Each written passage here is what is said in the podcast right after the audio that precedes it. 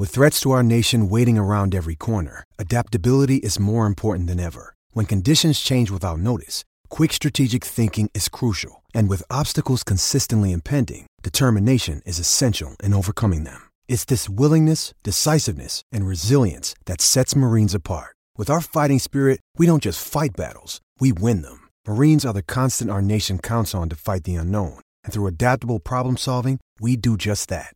Learn more at marines.com. James. Then it's Carter for Dirk. Five seconds. Dirk for three. A zaj, nincs egyszer a végén, ha battog a spalding Minden nap élmény, blokkok és zsákok Na gyere megmutatom, ez NBA szerelem Keleten, nyugaton, robban a zaj Nincs egyszer a végén, ha battog a spalding Minden nap élmény, blokkok és zsákok Na gyere megmutatom, ez NBA szerelem Keleten, nyugaton Éj jó! Szép jó napot kívánok mindenkinek, ez itt a Rep City keleten-nyugaton podcast, végre playoff kiadásban, én Rédai Gábor vagyok, és mint mindig most is itt van velem Zukály Zoltán, szia Zoli! Szia Gábor, sziasztok, örülök, hogy itt lehetek. Elég durva maraton következik, ugyanis három darab podcast érkezik majd, mégpedig úgy, hogy ugye a mai az pénteken hallható először, aztán szombaton és vasárnap is, és így beharangozzuk nektek az összes playoff párharcot. Emellett fontos hozzátennem, hogy továbbra is élhettek azzal az akcióval, hogyha 5000 forint fölött vásároltok online a Repcity-nél, akkor a podcast promókóddal kaptok ajándékba egy Jordan zoknit, és a playoffra még egyéb akcióink is lesznek, úgyhogy ilyen szempontból is nagyon izgalmas lesz, de végre kialakultak a párosítások, párharcok, és ebbe vetjük ma bele magunkat Zolival, és a mai menü az a Brooklyn Philadelphia, a Toronto, Orlando, illetve a Golden State Los Angeles Clippers 3-as. És hát én szerintem itt is lesznek azért izgalmak, de talán ez a három párharc ez viszonylag egyértelmű. Te is egyetértesz abban, Zoli, velem, hogy azért leginkább, amikor majd tippelgetni kell, akkor az emberek nagy része a nyugati 2-7 és 3-6-os párharcoknál fog meglepetésre tippelni. Ezzel az utolsó megállapítással mindenképp egyetértek.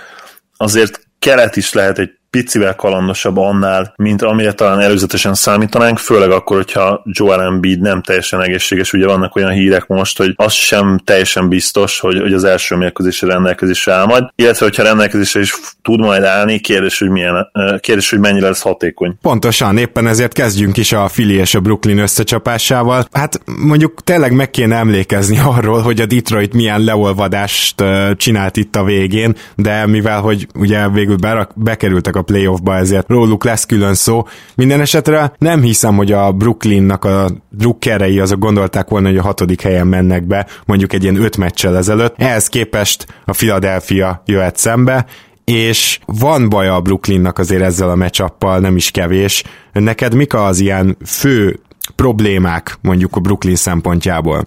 Ha már említettem Joel Embiidet, akkor most is vele kezdenék, mert azt gondolom, hogy ez a legnagyobb meccs a probléma a, a Brooklynnak, és hogyha megnézik az alapszakasz meccseket, egyébként kettő-kettőre végzett a két csapat egymás ellen az alapszakaszban, akkor láthatjuk azt, hogy amikor Embiidnek megy a játék, akkor, akkor jó eséllyel nem csak hogy nyerni, de, de domináns módon tudnak nyerni. Egy kivétel egyébként erre is volt. Viszont amikor vagy ki, vagy ki tudja kapcsolni, vagy ugye nyilván Embiidnek nincs annyira jó estéje, akkor komoly problémák várhatnak a, a filire. Most akkor konkrétan nézzünk be egy kicsit.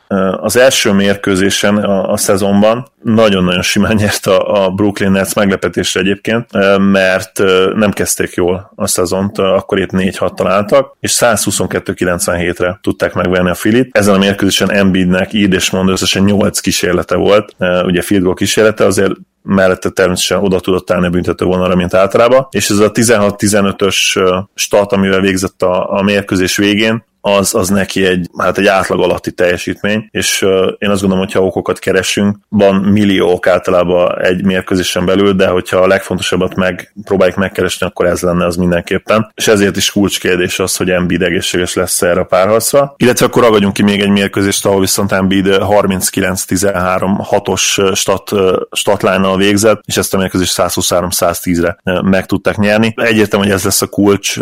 Mennyire egészséges Embiid, mennyire tudja ellen esetleg megtartani, vagy, vagy legalábbis lelassítani, esetleg falt problémákba üldözni egy-egy meccsen, ami, ami azért időnként előfordul Embiiddel. Az a nagy probléma, hogy ugye Jared ellen egyszerűen gyenge Embiidhez, és Ed Davis ilyen szempontból nem lenne rossz opció, csak Ed davis meg Embiid átdobja gyakorlatilag, úgyhogy valóban nincsen rá igazán emberük. A másik érdekesség az az, hogy ugye a Brooklynnak azért az igazi erőssége az az, hogy az alsó két poszton vannak olyan pontszerzőik, akik bármikor fel tudnak ragni 20-25 pontot a táblára. Tehát ugye mind D'Angelo Russell, mind az év hatodik embere Dínál szerintem, ha nem is esélyes, mert Lou Williams legalábbis nálam kristálytisztán nyeri, de, de rögtön utána ott lévő Spencer Dinwiddie, tehát hogy akár egyébként Napier-t is ide vehetjük, és akkor még nem is beszéltünk a most már újra egyre inkább formába lendülő Levertről. Na most, ami viszont problémás a, a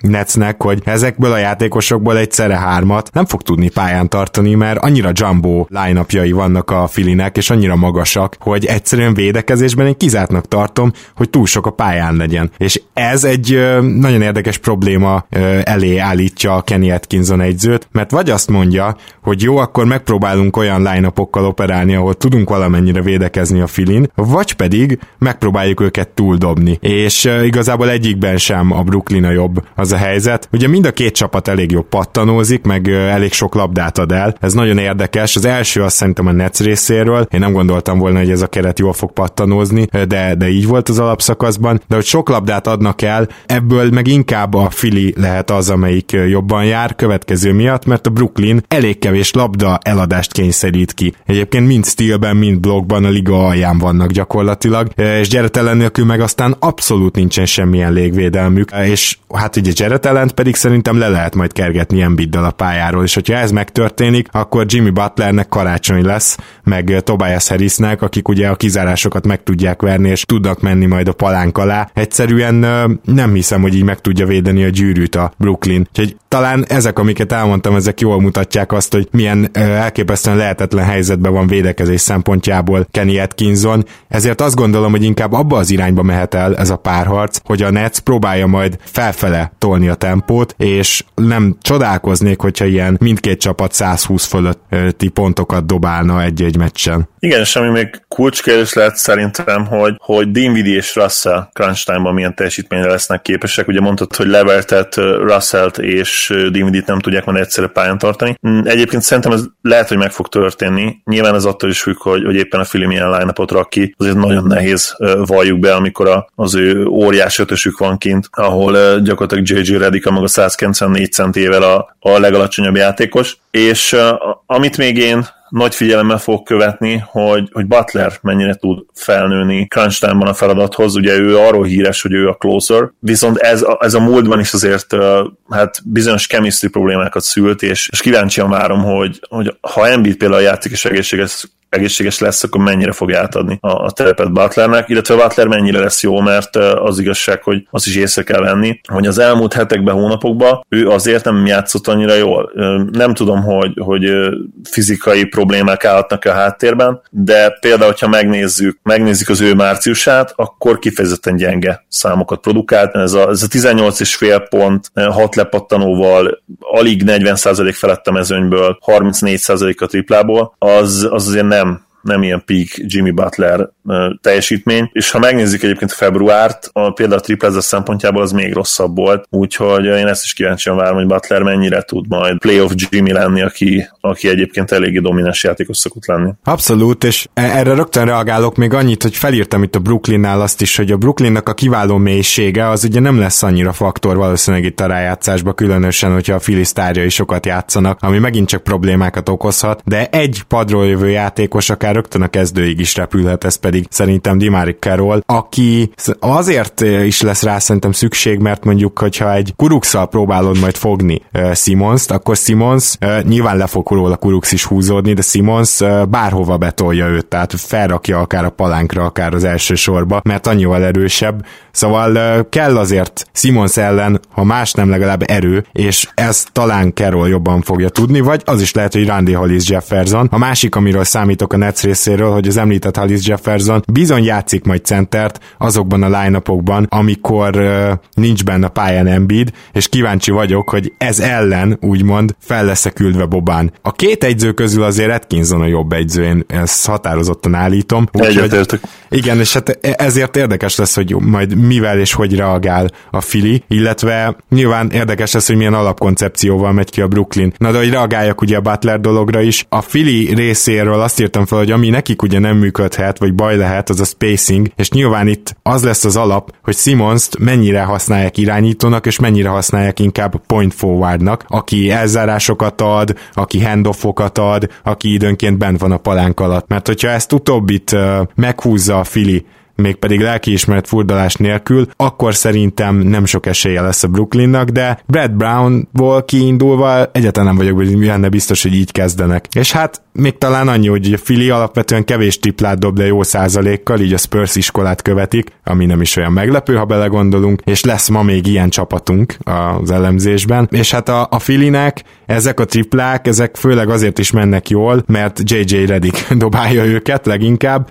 Azért a Brooklyn részéről én kíváncsi vagyok, hogy valahogy ezt a részét ki tudják-e kapcsolni a játéknak, és akkor esetleg egy ilyen folyamatos, izzadós, posztapolós játékra kényszeríthetik rá a Filit, amivel, hogyha ők tényleg sok triplát tudnak szórni, meg például Tobias Harrisnek a védekezését megpróbálják kihasználni, meg Redikét, akkor talán így partiban lehetnek. Harris mindenképpen kulcs lesz, ugye Samiet jutott eszembe róla, aki hát ugye remek a klippezben, és azt is nagyon kíváncsian várom, hogy, hogy ő mit tud esetleg a play is alkotni. Egészen szenzációs formában van a, a srác. Viszont nyilván Harris azért, amikor neki megy, akkor, akkor tényleg matchup nightmare lehet, és Kurucon kívül például nem tudom, hogy van-e valaki a Netsben, aki úgy igazán tudná zavarni a dobását. Reddick mellett nyilván nek, ő lesz az, akinek a, a floor spacinget elő kell teremtenie. Én azt mondom, nem csak Simon számára, hanem nyilván Embiid számára is, aki hát mint stretch five ebben a szezonban valljuk be azért elég nagy kudarc. Igen, és kicsit Butler számára is, mert azért Jimmy Butler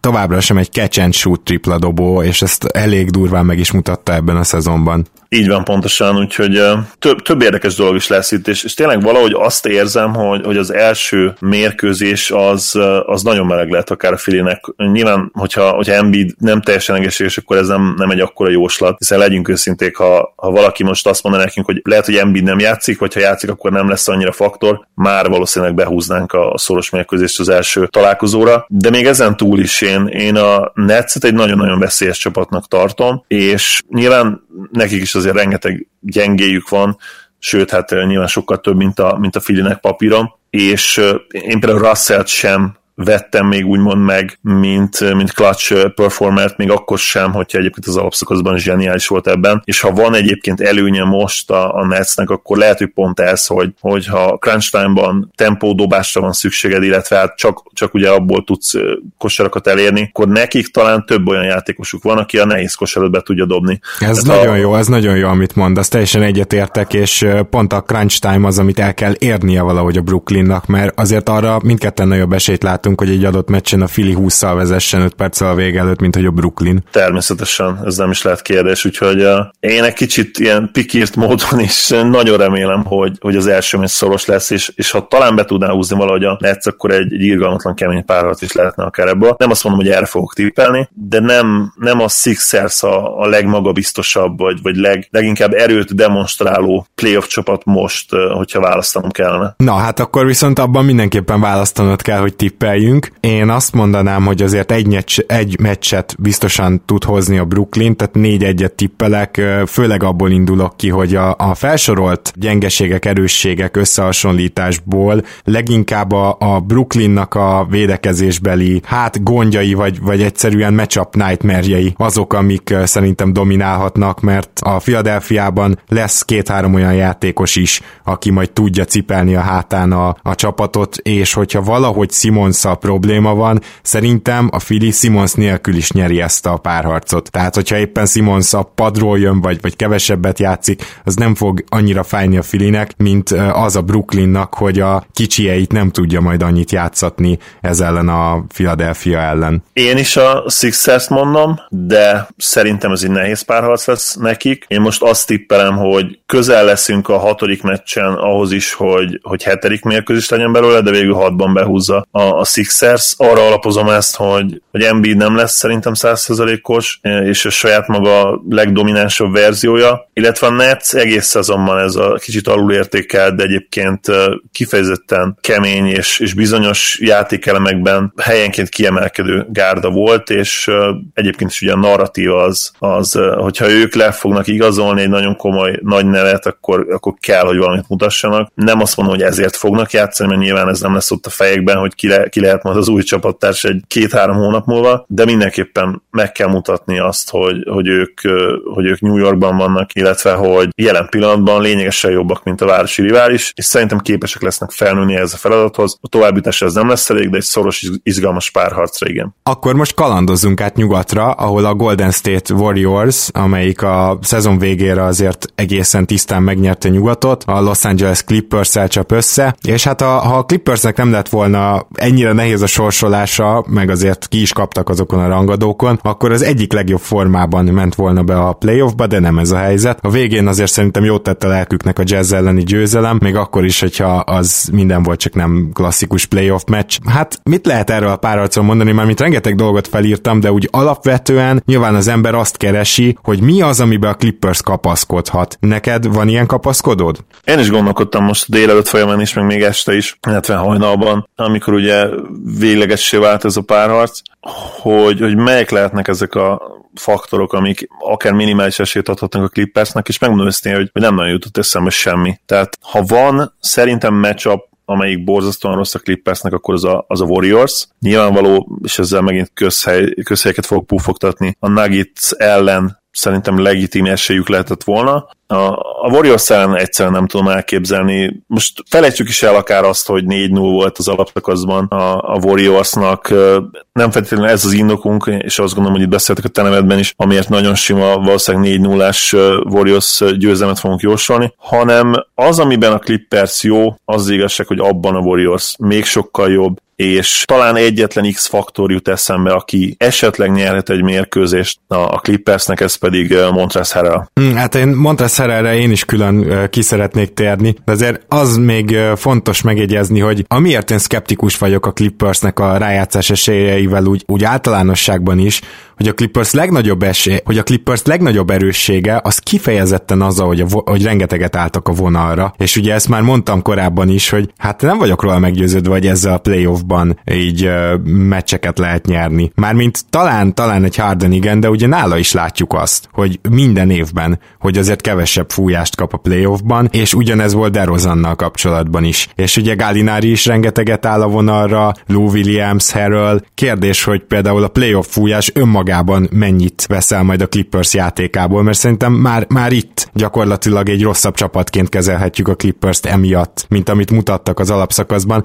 mert az tényleg érdemes megnézni, hogy azért ez egy 48 győzelmes csapat, ami azt jelenti, hogy bőven 10 győzelmen belül maradtak az első helyezett warriors szemben, tehát elvileg nem kellene itt olyan óriási különbségnek lennie a két csapat között. Igen, ez igaz papíron, viszont azt is meg kell említeni, hogy, hogy nincsen igazi franchise játékos ennek a gárdának, és azt mondanám, hogy, hogy ezzel eléggé kilóg a mezőnyből, hogyha ha végigmegyünk a csapatokon, talán még a Netsre mondhatod ezt jelen pillanatban, de ott is azért hát Russell úgy néz ki, hogy, hogy ilyen játékosra vállalt a következő egy-két évben is, és lehet mondjuk ez, a, ez az ő coming out playoffja. A Clippersnek kie van, tehát van egy borderline all és valószínűleg az idei legjobb játékosok, ugye Harris csere óta mindenképp Danilo Gallinari, aki egy nagyon nagy tehetségnek indult, de, de aztán meg kellett ragadni a sajnos a, a kiváló NBA játékos szintjén. Ugye ő ráadásul sérülésekkel bajlódik, és akkor ugye van az Alu williams aki hát valószínűleg megint meg fogja nyerni az év hatodik embere díjat, talán most már harmadszor, nem vagyok ebben biztos, de mint úgy, úgy emlékezik, hogy kétszer nyert korábban, de úgy igazán neki sincsenek nagy playoff sikerei, és, és valahogy nem azt várod, hogy ő most 35 pontot fog átlagolni a Warriors ellen, mert miért várnád el ezt? És,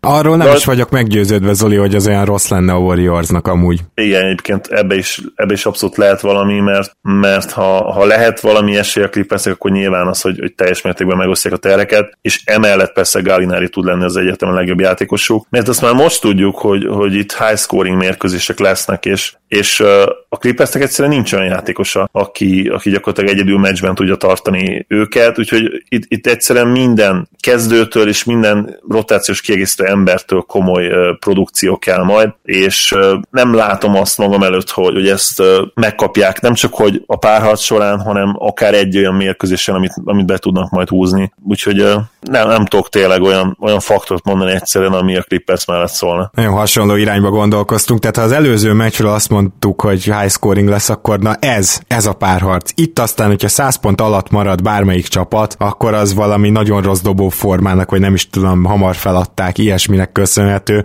de hát itt aztán, itt aztán lesznek pontok. Ugye mind a két csapat jól tripláz, csak hát arról van szó, hogy a Los Angeles Clippers az kevés triplát dob rá emellett, inkább ők is ugye már említettem, hogy lesz még ilyen csapatunk a Philadelphia-nál, szóval ők is ezt képviselik. Ez kicsit azért is van, mert Duck Riversnek ugye a támadó felfogása az még mindig rengeteg pick and roll-t tartalmaz, Gallo esetében, meg Lou Williams esetében akár ájzókat is, és nyilván ezekből tehát nem lesz annyi tripla. Van olyan, amikor lesz belőle, de ő ilyen szempontból szerintem egy konzervatív támadó egyző, és uh, nem azért, mert ez rossz, nyilván az alapszakaszban jó, meg ebből a csapatból ezt lehetett kihozni. De van egy másik párhuzam is, mégpedig a Brooklynnal, az, hogy itt is egy kicsit olyan érzése van az embernek, hogy Lou Williams-t vajon playoffban pályán lehet-e tartani 40 percig, tehát kibírja ezt a védekezés, és itt is egy válasz van. Igen, akkor, hogyha 140-139-re szeretnéd megnyerni a, a meccset. És hát nem tudom, a Warriors ellen ez lehetséges-e, mert te is azt mondtad, hogy nem, én is ezt tudom mondani. Igen, hát hogyha ha receptek után kutatunk, hogy hogyan lehet megverni ezt a Warriors-t, amiről nem is igazán tudjuk még, hogy milyen Warriors lesz őszintén, hiszen magukhoz képest azért egy eléggé alul teljesített alapszakasz után vannak, de még ha azt is feltételezzük, hogy, hogy a legjobbjuk 80%-át elérik, már akkor gyakorlatilag esélytelen taktika az, hogy megpróbáljuk őket túldobni. Teljesen egyértelmű, hogy, hogy lepattanózásban kellene elsősorban agyonverni őket ahhoz, hogy legyen esély, és a probléma ezzel az, hogy, hogy a Clippers hát nem volt egy, egy annyira jó lepattanozó csapat. Konkrétan majdnem, majdnem tök ugyanolyan volt, mint a Warriors. Így van, középmezőnyben szerepeltek az alapszakasz során. Nyilván Herelbe benne van az, hogy, hogy lehoz egy 20 lepattanos meccset, amennyiben elég, elég játékidőt kap, de, de neki is problémás meccsapok jönnek szembe, mert akár egy Draymond Green, még akkor is, hogy nyilván most Draymondra, mint egy ilyen triplát teljesen elveszítő játékosok kell készülnünk, de ugye ott van Durant, akivel hát meccsabban találja majd magát elég sűrűn, az meg már régen rossz, tehát én azt mondanám, hogy, hogy az még akár támadó oldalon is rossz neki, nem csak a védő oldalon, mert Herel pont, hogy nem ez az izomkolosszus, hanem, hanem rendkívül mozgékony, és, és úgy tudja lepattani nagy részét megszerezni, illetve őt azért ki kell szolgálni, és egyébként Durant pont tökéletes védő ennek a hatástalanítására, amikor természetesen úgymond betárcsáz, és akkor most így szépen tükörfordítottam a, a dialed int, Szóval, hogyha, ha Durant betárcsáz, akkor mind a két, a pálya mindkét oldalán dominálhatja Herelt, és ami nem. szerintem ennél is rosszabb hír a Clippersnek, hogyha adott esetben, de én is szeretnék meg kitérni a centerekre is, Galinárit is. Tehát, hogy szerintem ugye a Golden State-nek az egyetlen ISO játék, gyakorlatilag az a Durant ISO, miközben azért a Clippersnek ennél több van, de ők is elég gyakran mennek ilyen face-up, meg post-up pozíciókba Galinárival, és én igazából körhelyébe gond nélkül megpróbálnám az elején Durant-el fogni Galinárit, mert Galinárinak nem sok rossz matchup van, azért nagyon hatékonyan ki tud harcolni faltokat, stb. De Durantnek a hosszú kezei, az szerintem így rémálmaiba jön elő. Igen, és, és ez nagyon jó, hogy mondtad, és ráadásul itt a státuszok is azért ki fognak jönni, tehát ne, ne legyenek illúzióink. A, amikor mondtad azt, hogy, hogy Galinári sem biztos, hogy oda tud majd állni 5-6-szor, 7-szer a vonalra, azt nem véletlenül mondtad. Arra számítunk, hogy a play egyszerűen nem fogja megkapni azokat a fújásokat, amiket az alapszakaszban megkap elég kicsi a minta is egyébként az ő playoff teljesítményével kapcsolatban. Az igazság, hogy nincsen státuszban ott, tehát még az all státusz sem éri el, annak ellenére, hogy egyébként teljesítményben abszolút ott van. Ugye idén 20 pontot átlagol, 21-es per, szemennyi kétségem sincsen felől, hogy ott van a top 25 legjobb játékos között idén. Teszem hozzá, ugye RPM-ben is bőven ott van, még talán előrébb is, de, de egyszerűen nincs meg a státusz ahhoz, hogy, hogy egy egyértelmű első számú opció legyen, aki mondjuk ilyen 26 pontot tud majd átlagolni kiváló, kiváló hatékonysággal. Úgyhogy all around bad news a Clippersnek, azt kell, hogy mondjuk. te. Igen, de tényleg a center pozíció az egyetlen, ahol mondjuk lehet némi jó hír. Ugye nagyon érdekes lesz, hogy Dimarcus Cousins ellen vagy azt csinálod, hogy odarakod Herelt, aki háromszor körbe futja, hogyha a Clippers támad, tehát az ott egy elképesztően támadható pont lesz. Úgy egyébként amúgy is, tehát akár csak egy pick and rollban is, de önmagában akár Herrel egy-egyben is meg tudná verni szerintem, hogyha kicsit kiebről indul.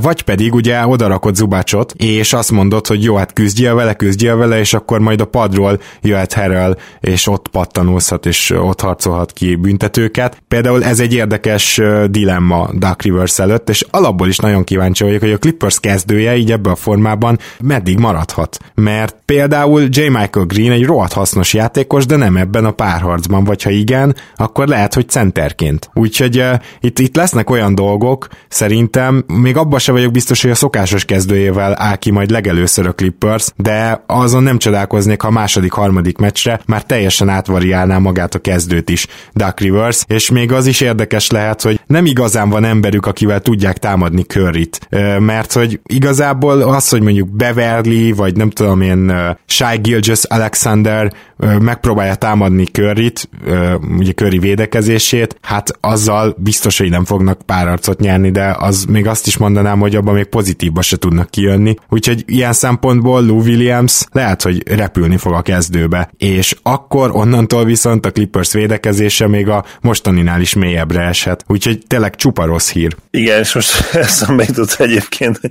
az, hogy a Clippersnek ténylegesen legyen esélye, többek között azt várjuk, hogy két újonc, ugye Landry Shamet és Shai Gilgis Alexander kiváló teljesítményt nyújtson az első playoffjukban, és akkor még ugye Zubácot nem is említettük, aki ugye nem újonc, de, de ez lesz a, az első playoff párharca. Tőle is az kellene, hogy, hogy amikor ben van, hát minimum felvegye a versenyt cousins ami egyébként nem is, nem is feltétlenül lehetetlen, hiszen tudjuk, hogy azóta már tudjuk, hogy Cousins nagyon messze van a legjobbjától. Hát tényleg, ha az előbb azt mondtam, hogy csupa rossz hírek, akkor, akkor most még több rossz hír lett, mert nyilván ezektől a fiatal srácoktól nem várhatjuk el azt, hogy, hogy túlságosan jól játszanak az első rájátszásukban. Aztán szuper lenne, hogyha ránk cáfolnának és, és lennének izgalmas mérkőzések, és mondjuk a tavalyi télumhoz hasonló produkciót tudnák nyújtani, de, de mondom, nincsenek illúzióim. Hát akkor szerintem alaposan átbeszéltük a dolgokat, tippeljünk. Én merek tippelni egy 4 1 ez most szerintem bátor. Nemes egyszerűséggel azért, mert a Golden State Warriorsnak itt a Clippers ellen szerintem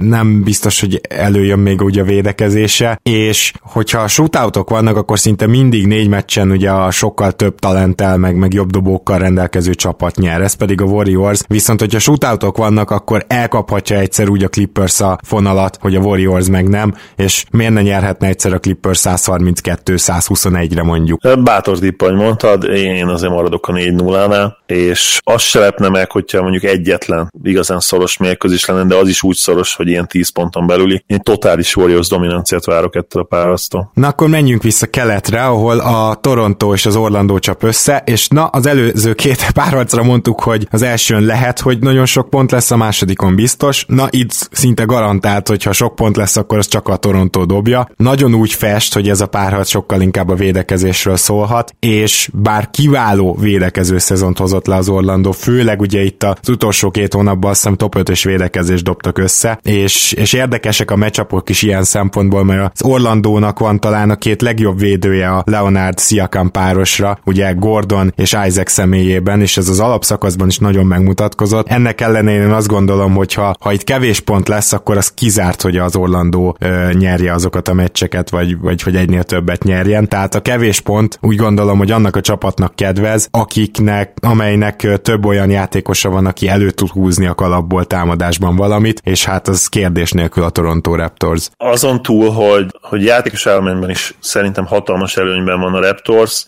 én, én még azt is mondanám, hogy itt az alapszakasz párharc azért nem feltétlenül tükrözi a, a valóságot. Ugye a két gárda összecsapásain talán az utolsó mérkőzés volt az, ahol a Raptorsból mindenki játszott. Jól emlékszel, igen. Korábban Leonard is hagyott ki mérkőzést, és én azt mondanám, hogy hogy azokat a Raptors mérkőzéseket, a, amit idén Leonard mulasztott, azt el is felejthetjük, és ezt nem azért mondom egyébként, mert hogy rosszul teljesített a Raptors, sőt, kifejezetten jó volt ezeken a mérkőzéseken, de, de mégis amikor Leonard játszott, akkor jött ki igazán, hogy mennyire más ez a csapat, amikor van egy domináns szkórát, és szerintem ezzel is egyet fogsz érteni, hogy ez sem feltétlenül csak bóknak értettem, mert a, a Leonard a felelő Raptors idén azért nem volt annyira domináns, viszont azt megmutatta, hogy amikor esetleg minden klappolhat, és az egész játékrendszer működik, akkor mennyire jók lehetnének. Tehát én azt mondanám, hogy, hogy idén Kawai a padlótokat nem emelte meg túlságosan, amikor játszott, és nem is feltétlenül volt olyan hatalmas impactje, de a, a plafont azt, azt, nagyon, azt, azt nagyon kirúgta olyankor a, a csapat, illetve nyilván így, így perspektívikusan is a, a rájátszásra gondolva, ez a csapat nyilván akkor lehet igazi contender, és akkor lesz igazi contender, hogyha megtalálják a módját, hogy kavályjal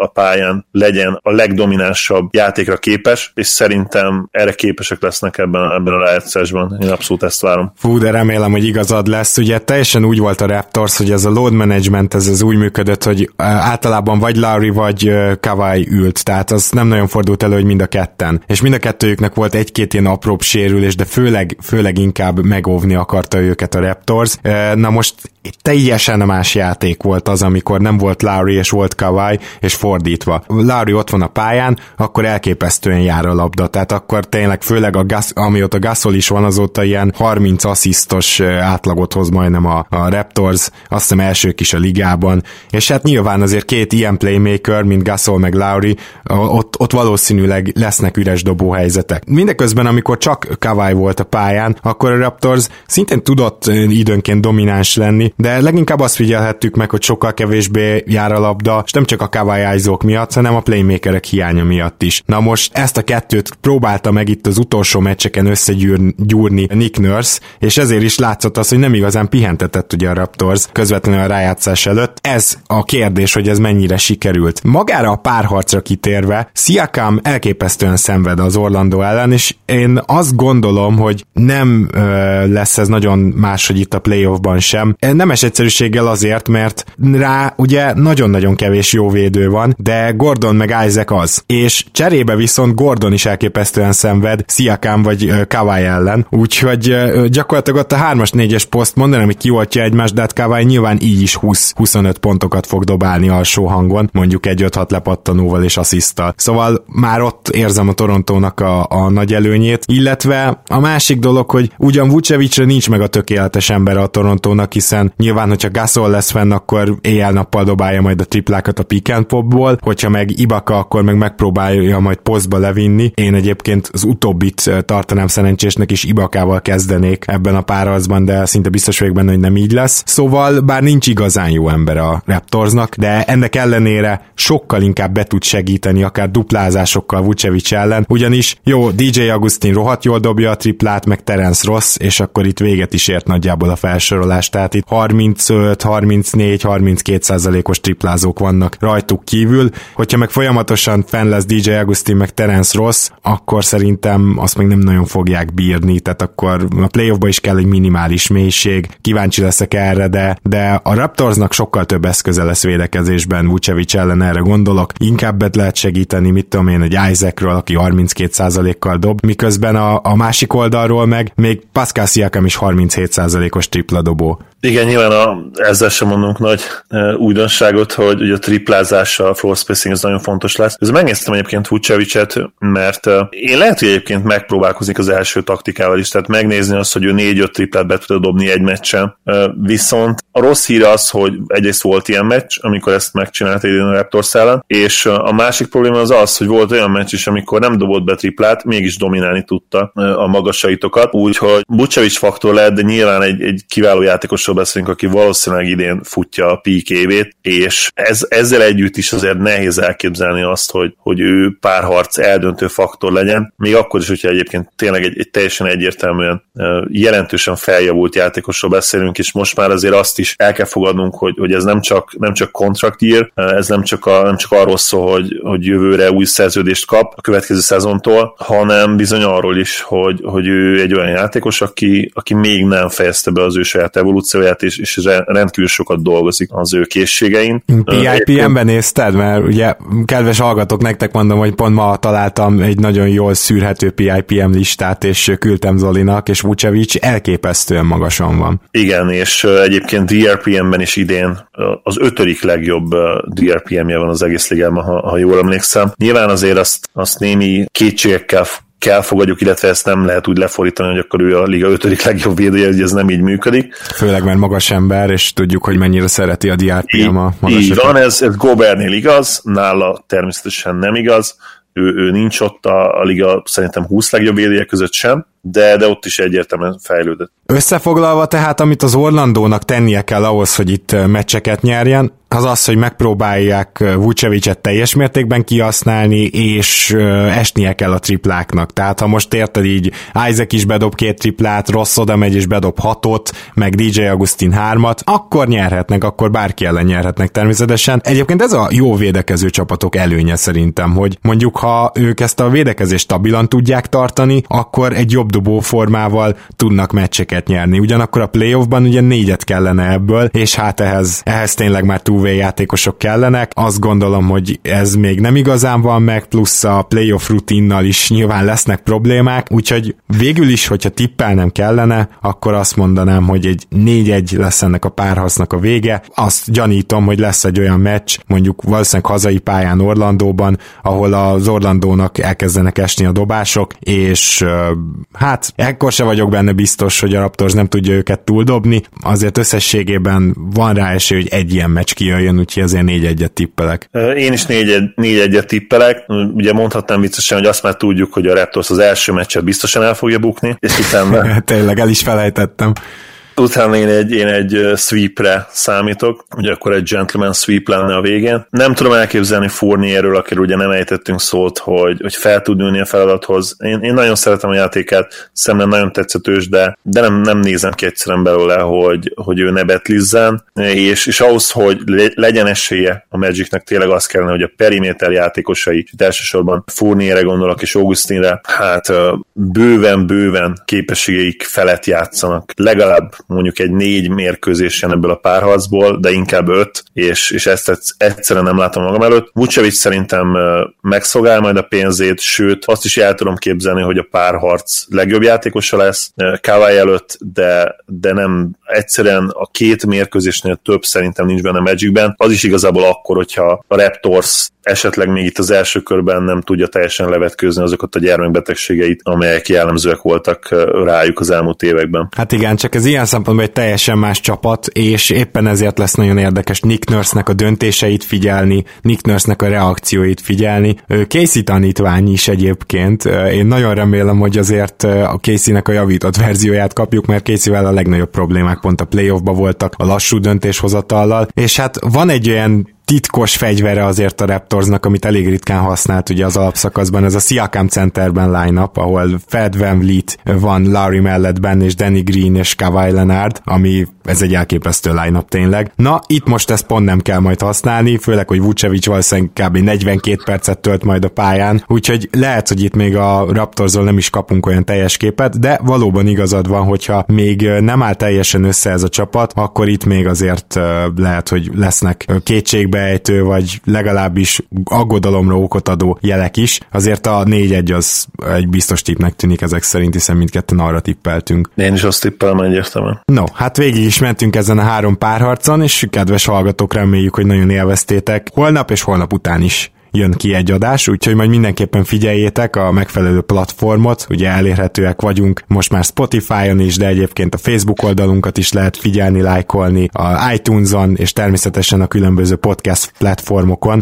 és hát elsősorban Soundcloud-on. Úgyhogy itt lehet minket figyelni, és a patreon.com per keleten-nyugaton oldalon támogatni. Nem tudom, hogy mi történt, de az elmúlt napokban így záporoznak az újabb patronok, úgyhogy nagyon szépen köszönjük, nagyon hálásak vagyunk. Zoli, neked pedig azt köszönöm, hogy ma is itt voltál velem. Örülök, hogy itt lettem, hamarosan kezdődik a playoff, hajrá mindenki csapatának, illetve jó szókolás mindenkinek, sziasztok! Köszönjük, hogy hallgattok minket, sziasztok!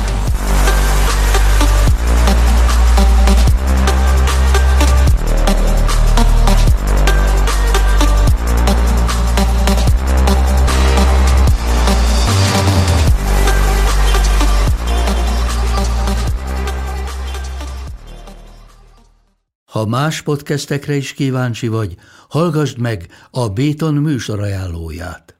El tudod képzelni, hogy a podcastet, amit éppen most hallgattál, fél év múlva már a mesterséges intelligencia generálja? Mi sem. De ha érdekel, eljötte már a gépek lázadása. Hallgass bele az Embertelen podcastbe. Orsós Lajos vagyok, a műsor házigazdája. Egyelőre még élőben. Egyelőre. Fedezzük fel együtt, hogyan ismerkedik, randizik, mesél és vitatkozik Betty és Péter, két teljesen mesterséges intelligencia. Lajos, a podcast címét mond még egyszer, Léci. Oké. Okay. Embertelen podcast. Ez a műsor a Béton közösség tagja.